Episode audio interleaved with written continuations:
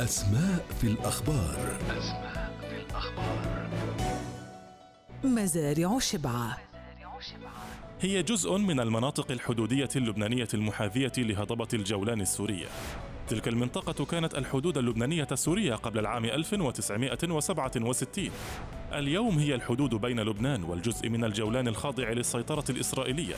تتدرج من علو 1200 متر عن سطح البحر كمزرعة برختة وصولا إلى مزرعة المعز التي تنخفض لتوازي مستوى سطح البحر. تعتبر ذات أهمية استراتيجية بالنسبة للجهتين السورية واللبنانية إضافة إلى أهميتها الاقتصادية. لم تقم إسرائيل بإخلاء مزارع شبعة عند الانسحاب من جنوب لبنان في عام 2000 بحجة أنها أرض سورية. أثبتت جميع الوثائق التاريخية أن تلك المنطقة لبنانية.